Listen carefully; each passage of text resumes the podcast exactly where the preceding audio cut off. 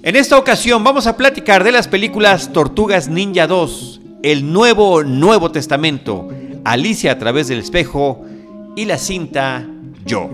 Bienvenidos a Cinemanet.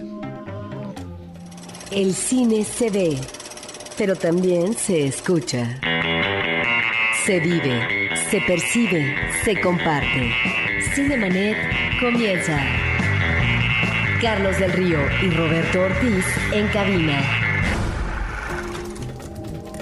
www.cinemanet.com.mx es nuestro portal, es un espacio dedicado al mundo cinematográfico.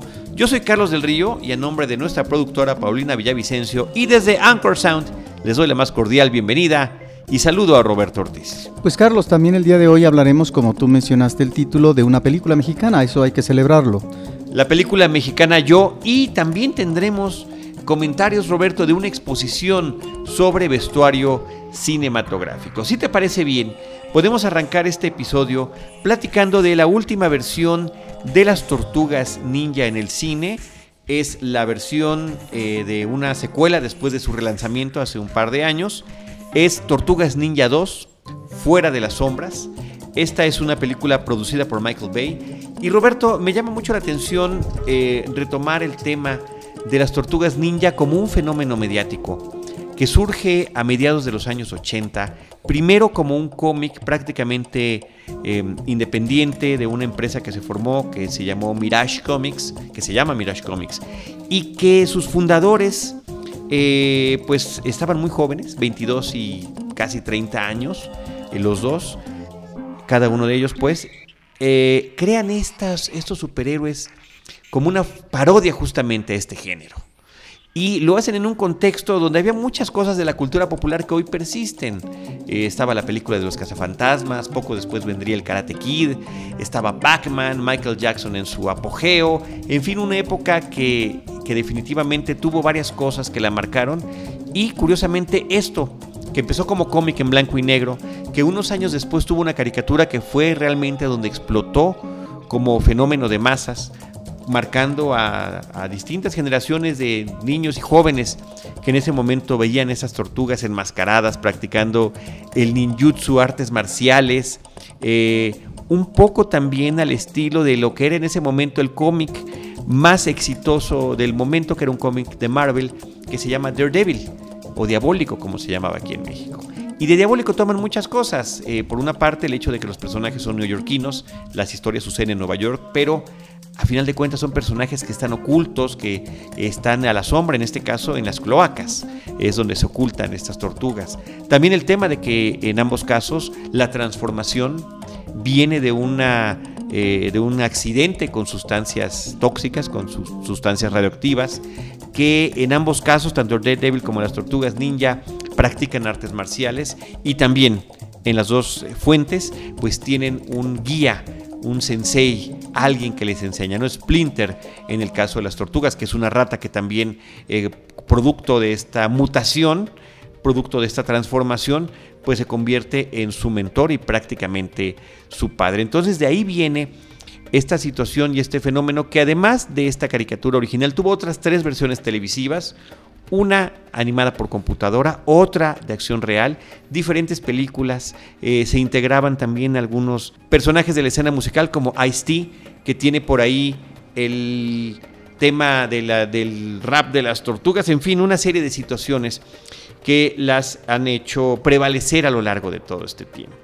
Ahora, con estas nuevas versiones donde las tortugas ya son digitalizadas a través de la generación de imagen por computadora, que esto permite que sus movimientos y eh, reacciones sean por una parte pues digamos, de estos personajes que son antropomórficos, mucho más eh, sofisticados, eh, ayuda mucho sobre todo para la cuestión de las escenas de acción. En la película anterior veíamos muy bien además el aprovechamiento de su fisonomía, cómo el caparazón era utilizado en ciertas escenas.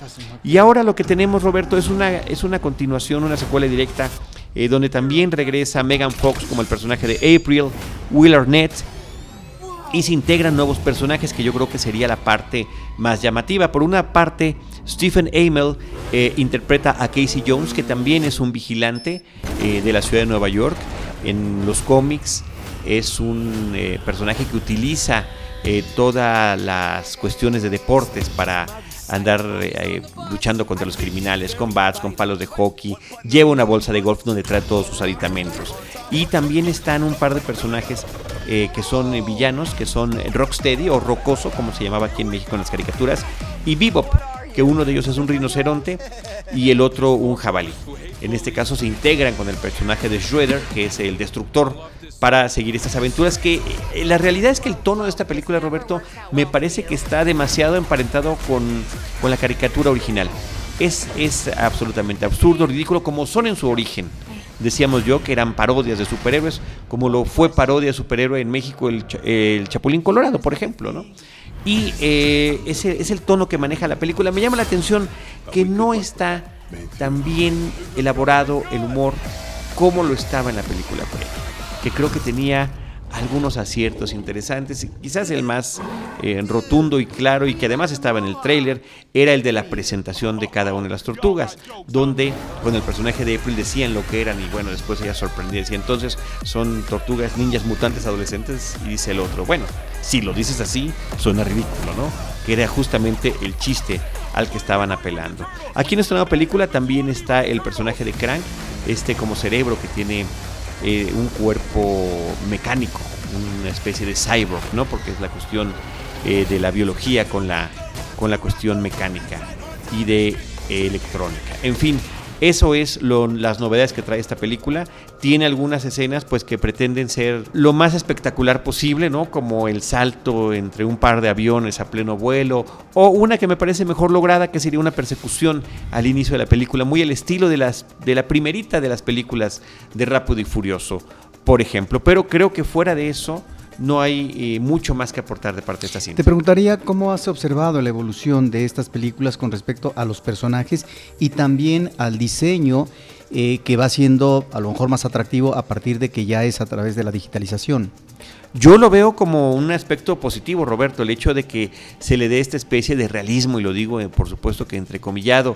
Eh, de repente en las, en las películas el asunto siempre ha sido lo, lo, pues la que se nota inmediatamente la botarga, ¿no? Y la dificultad para los movimientos. En este caso, con estas técnicas, bueno, por una parte se reproducen las expresiones faciales de los, eh, de los actores que están haciendo los personajes, y por la otra se les puede dar cualquier cantidad de movimientos, brincos y saltos que tienen en la cinta, que pues también tendrán alguna escena eh, de espectacularidad cuando la ciudad de Nueva York corre peligro y tienen que ser ellas quienes la rescaten. Yo creo que esa parte es, es buena, sin embargo me parece que pierden un poco el momentum que traían con la película anterior, si bien por supuesto que no dejó satisfechos a todos, pero creo que es una película que pueden ver tanto los que no estábamos familiarizados con las tortugas como los que sí lo han sido de toda la vida. Y en este caso, pues se supondría que estos nuevos eh, personajes, nuevos en el sentido de que son la primera vez que aparecen en este tipo de películas, eh, están llegando a la pantalla, pues podría ser un gancho para ellos.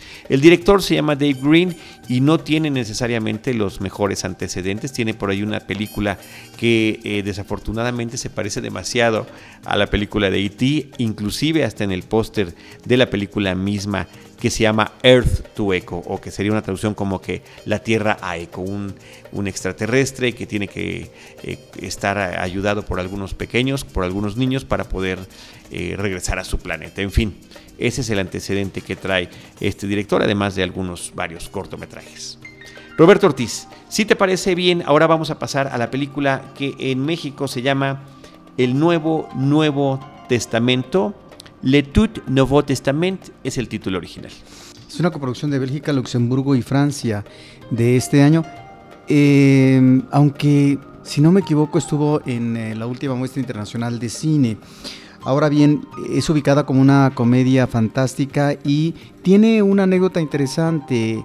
Eh, un hombre vive con su esposa y una niña pequeña, como de 10 años, pero resulta que este hombre es, digamos, el elemento atractivo eh, temáticamente hablando, es Dios.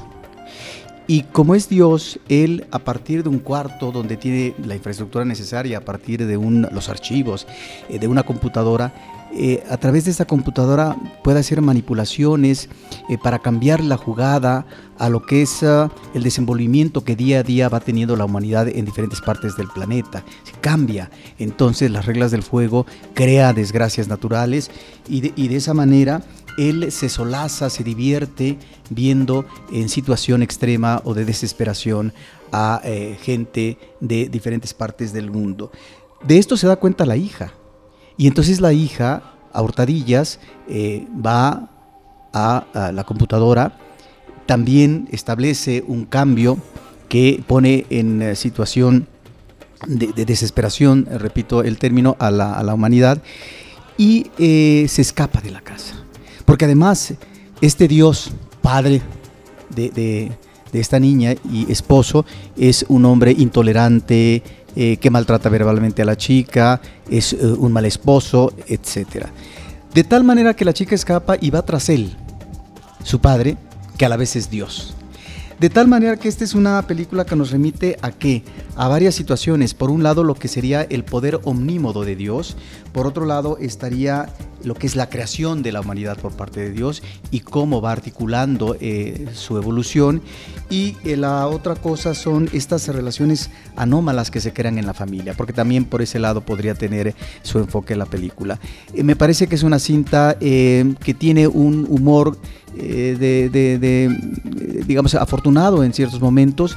Lamentablemente ya en la parte final creo que el cierre se torna un tanto cursi, ¿no? meloso y es ahí donde eh, no logra cuajar del todo la cinta, pero es una película que ha eh, logrado em, atraer ¿no? a cierto público, Carlos. Catherine Deneuve participa en la película, Roberto.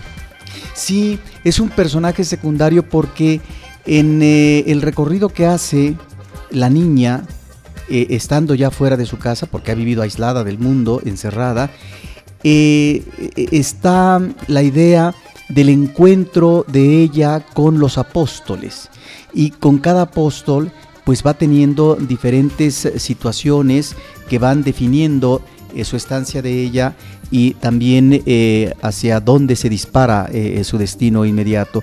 De tal forma que en el caso de Catherine Deneuve es una situación muy muy atractiva porque ella es una mujer insatisfecha sexualmente con su esposo y de repente comienza a tener relaciones y lo ingresa a su casa con un gorila, por ejemplo. Entonces, bueno, este tipo de situaciones cosas absurdas, eh, de humor delirante, están ahí.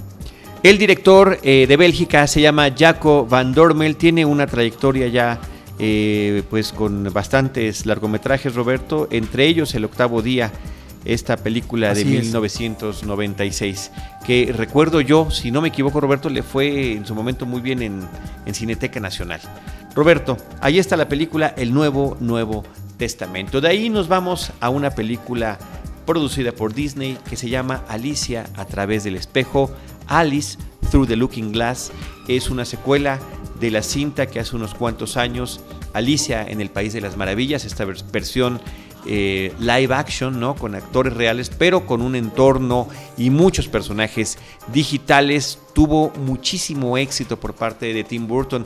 Me parece que parte de ese éxito, eh, tal vez fuera de proporción, tuvo que ver mucho con el aspecto de la tercera dimensión que eh, maneja muy bien la película previa y que estaba pues en este apogeo que estaba llamando nuevamente la atención para las salas cinematográficas. Y claro el diseño de producción que siempre es espectacular en el caso de Tim Burton. Pero como lo dije en su momento y como reitero ahorita aquella película me, me dejó muchísimo de ver Roberto sobre todo viniendo de este director que tanto queremos y que tanto admiramos y que nos ha dejado obras tan interesantes con una cinta que sí, la más exitosa y la más comercial de todas las que ha tenido como realizador cinematográfico, pero que me parece que la historia eh, se siente un tanto cuanto fragmentada. Sigo hablando de Alicia en el País de las Maravillas. Y en aquella película, eh, en esa adaptación de la obra de Lewis Carroll, ya estaba tomando elementos tanto de Alicia en el País de las Maravillas como de la novela Alicia a través del espejo. Es decir, que después de ese eh, eh, de ese cóctel que se hizo en esta cinta, realmente del material original quedaba muy poco para esta nueva película. Yo diría que básicamente queda el título.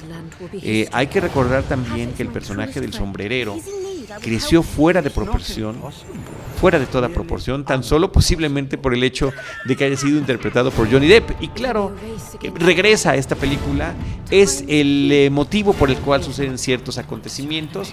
Alicia regresa a estas tierras, ahora lo hace como reza el título a través del espejo. Y fuera de esta referencia al tablero de ajedrez eh, que aparece en la cinta, pues realmente estamos ante una historia que pudo ni siquiera haberse llamado Alicia a través del espejo y que hubiera sido interesante.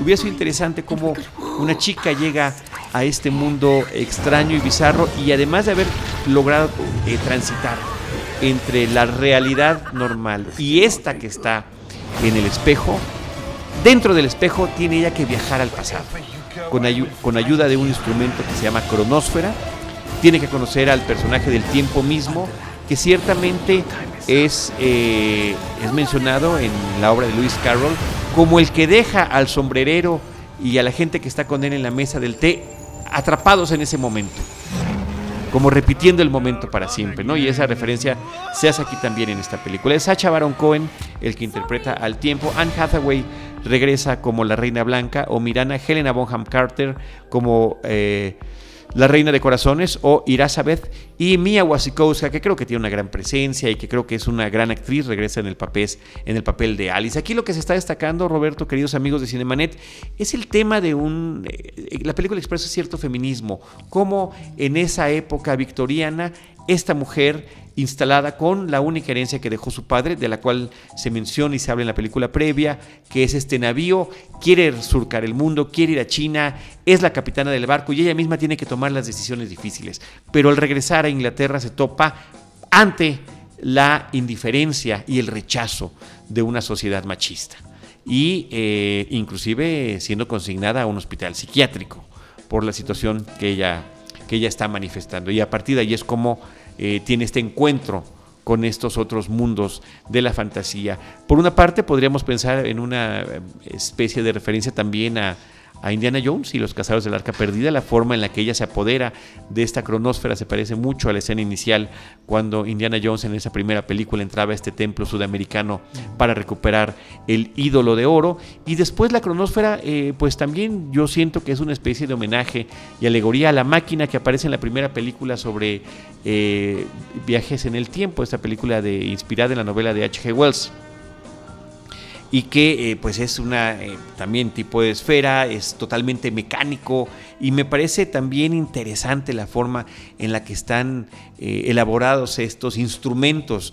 por ejemplo, en lugar de tener una pantalla, pues son papelitos, ¿no? Papiros con ciertas imágenes que nos refieren a ciertos tiempos y el viaje en el tiempo mismo es a través de un mar que lo puedes ver arriba y abajo, está tanto en la parte de abajo como en el cielo y las olas gigantes son ciertos momentos Eso es muy atractivo en particular visualmente me parece que es muy atractivo.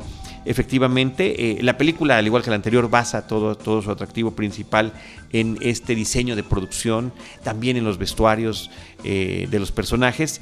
Y eh, por ahí también, inclusive, pues tiene una serie de mensajes en torno a lo que significa la pérdida, a la imposibilidad de cambiar el pasado y a la aceptación de, de, cómo dejar las cosas y también al, al, dejar pasar ciertas cosas, ¿no?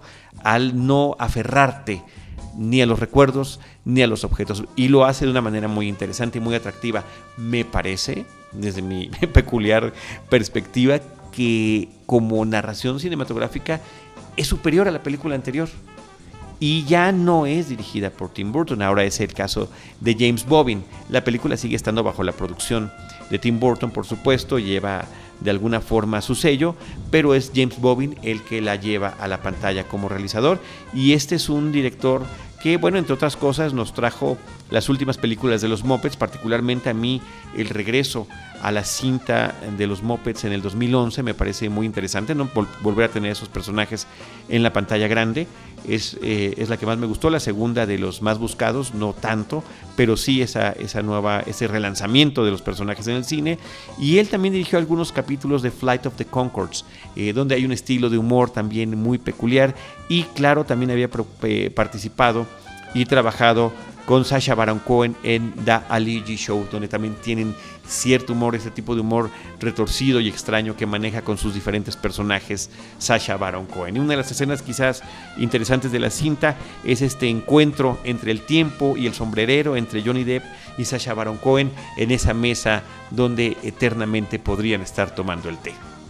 Pues mira, suena interesante, es una película que hay que ver, por supuesto. Ciertamente no se trata, Roberto, de ninguna obra maestra, pero es una cinta atractiva que está llamando la atención y es una película familiar que se puede muy bien. Roberto, ¿qué te parece si finalizamos esta sección de lo que hay en cartelera con la película mexicana que se llama Yo? ¿Cuántos años tienes? 11. ¿Y tú? 15. De Matías Meyer, esta es una coproducción de Holanda, tienes 15. México y grande. República Dominicana, además de Canadá. Y hay que mencionar al ¿puedo actor que me ¿Puedo parece que es eh, un actor afortunado que se llama Raúl Silva, que es este tipo de personajes de facultades diferentes mentalmente me hablando. Carlos. No propiamente es un retrasado, pero sí un hombre que puede tener más eh, de 15 años y sin embargo pareciera o aparentemente que tiene una mentalidad infantil. Pero es eh, un personaje peculiar porque No lo puedo eh, revivir. Tiene la capacidad de visionar el futuro. Y ahí es donde finalmente eh, este hombre, que puede ser tomado en cuenta o no en su realidad inmediata, que finalmente es un tanto futil, él vive con su madre que tiene un restaurante al borde de una carretera eh, del Estado de México, es más bien una autopista, eh, donde eh, principalmente transitan camiones de carga. De tal manera que este muchacho va ahí por la vida y se entusiasma eh, en un momento de su vida cuando llega una chica a atender a los clientes del restaurante eh, de, su madre y lleva siempre cotidianamente a una niña como de 12 años y con esta niña va a pasear al río eh, donde está una cascada y comienza a tener un entusiasmo y uno podría decir surge esta inquietud erótica propia de la adolescencia. De tal manera que este chico pareciera que es contratado eh, en una empresa eh, cargando piedra y eh, a partir de ahí se inician un, cambio en su vida por lo que se refiere a la incursión en un antro donde conoce lo que puede ser la satisfacción sexual, donde puede tomar licor, donde finalmente es la algarabía, es ah, la fiesta nocturna. Entonces estamos, me parece, ante una historia interesante si tomamos en cuenta que eh, Matías Meyer se liga con un premio Nobel de 2008, eh, Liclesio, que es el autor de un cuento, el cuento homónimo Yo, y eh, él le pide la posibilidad de que sea trasladado al cine este cuento. Inclusive el escritor le dice, pero tienes que ser, hacer una cosa diferente porque en el cuento yo no veo una posibilidad de destino favorable u optimista por parte de este personaje. Y en cambio lo que hace Matías Meyer es eh, tratar de hurgar sobre esta posibilidad o no de la trascendencia y de que no tenga necesariamente un final trágico porque estos personajes eh, de estas características, es decir, eh, están, digamos, ah, emparentados con la tragedia.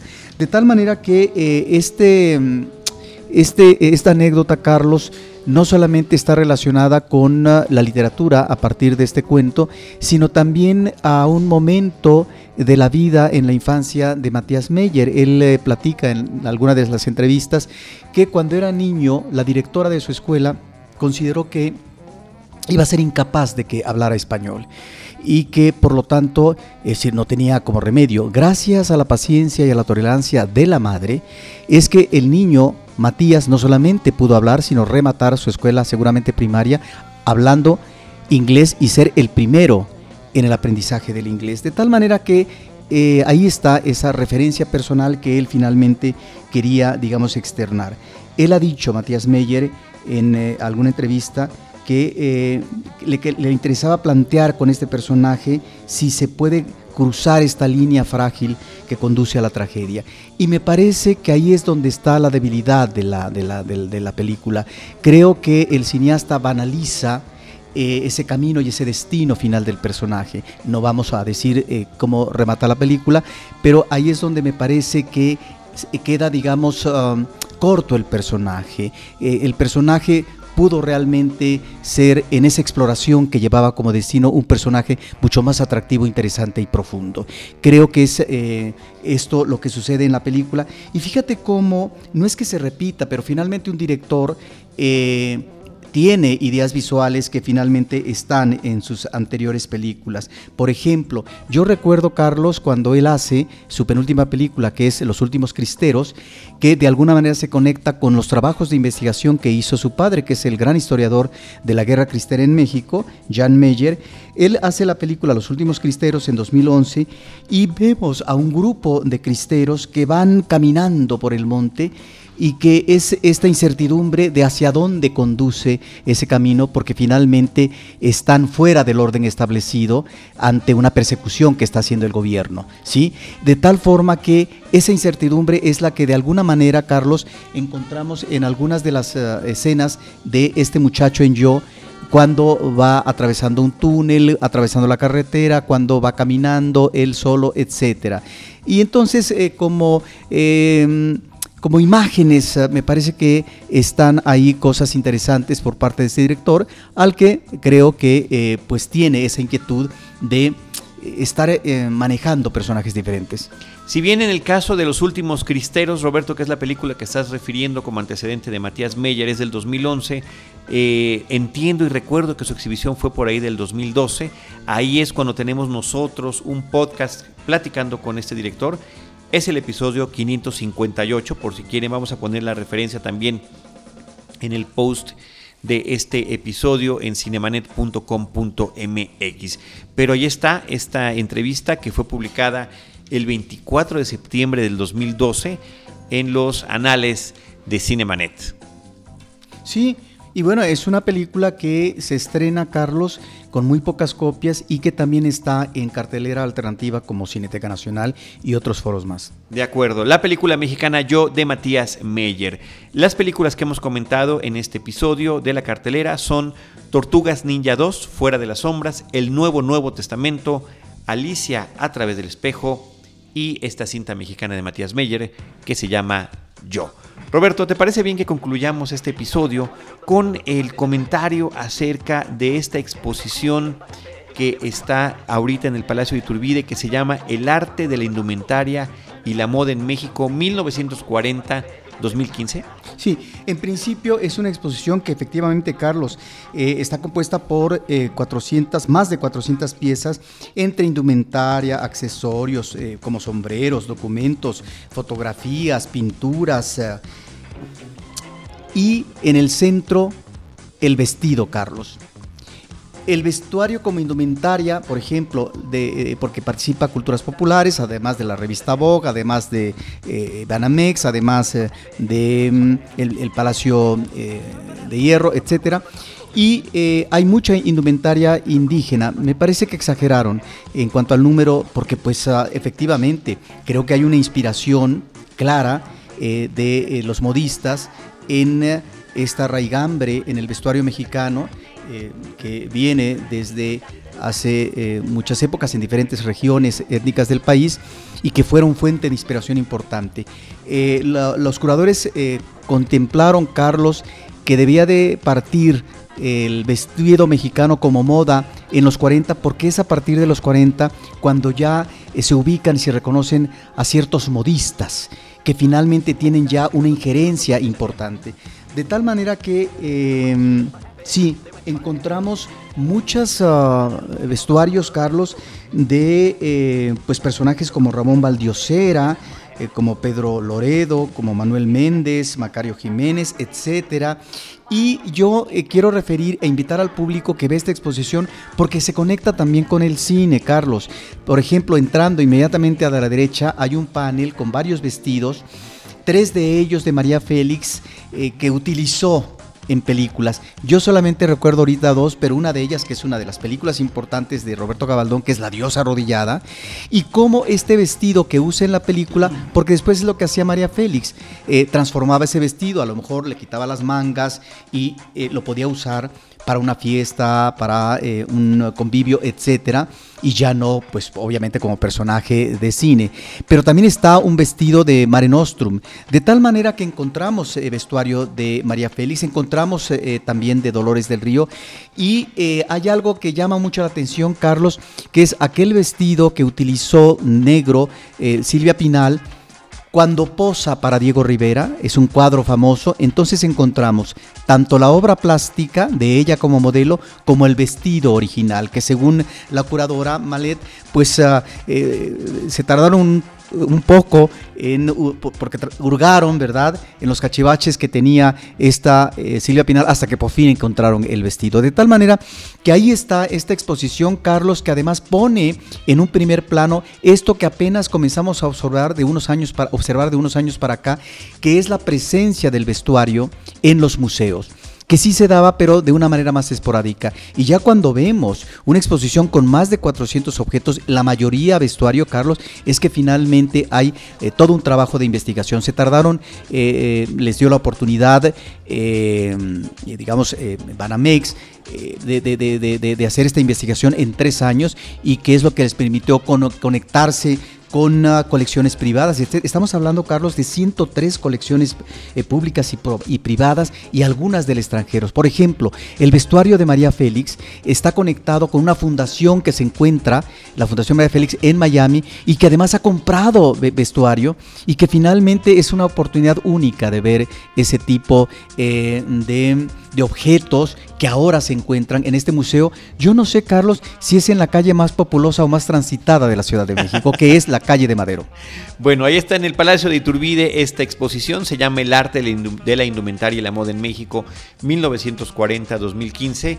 Claro, la época de oro también del cine mexicano, esa década de los 40, Roberto, y eh, reiterar que además de estos vestuarios, como mencionas tú, que han estado y estuvieron en, películas de nuestra historia fílmica, de la historia fílmica de este país, hay fotografías, hay documentos y también fragmentos cinematográficos. Sí, fragmentos. Por ejemplo, yo vi una película, no recuerdo el título, pero ahora que vaya el público igual nos puede este, ubicar bien.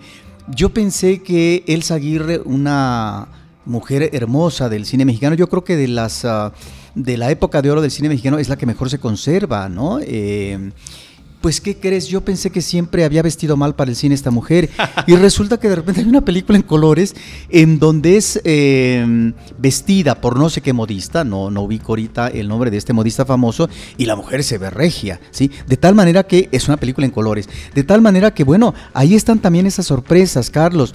Eh, podemos nosotros eh, considerar que hay muchas películas menores en el cine mexicano de todas las épocas y específicamente es en ese cine que vio mucho el público que es la época de oro, pero pero perdón, esas películas resaltan ahora porque por sus canciones, por los grupos musicales, por sus intérpretes, no solamente por los actores, más allá de la anécdota en tal o cual género, ahora resulta también por el vestuario, por la escenografía. Recientemente entrevistamos a Lisa Lozano sobre un escenógrafo importantísimo, eh, Fontanals, de tal manera que creo que estas exposiciones también nos dan pie, Carlos, en el caso del cine, para poder abordar, ver las películas con otro enfoque. Ahí estamos colocando en el portal de Cinemanet, en el post de este episodio, los datos para poder acceder también a la página del Palacio de Iturbide para poder tener más información acerca de esta exposición. Roberto, con esto nosotros nos despedimos de este episodio. Les agradecemos a todos ustedes que nos han acompañado en un episodio más de Cinemanet. Les recordamos como siempre nuestras redes sociales, arroba Cinemanet en Twitter, facebook.com diagonal Cinemanet, Cinemanet 1 en Instagram y Cinemanet 1 en YouTube. También estamos en iTunes si son usuarios registrados y nos quieren dejar por allá algún mensaje, algún comentario, por supuesto que todo el equipo de Cinemanet se los va a agradecer. Nosotros les estaremos esperando en nuestro próximo episodio con cine, cine y más cine. Cinemanet termina por hoy. Más cine en Cinemanet.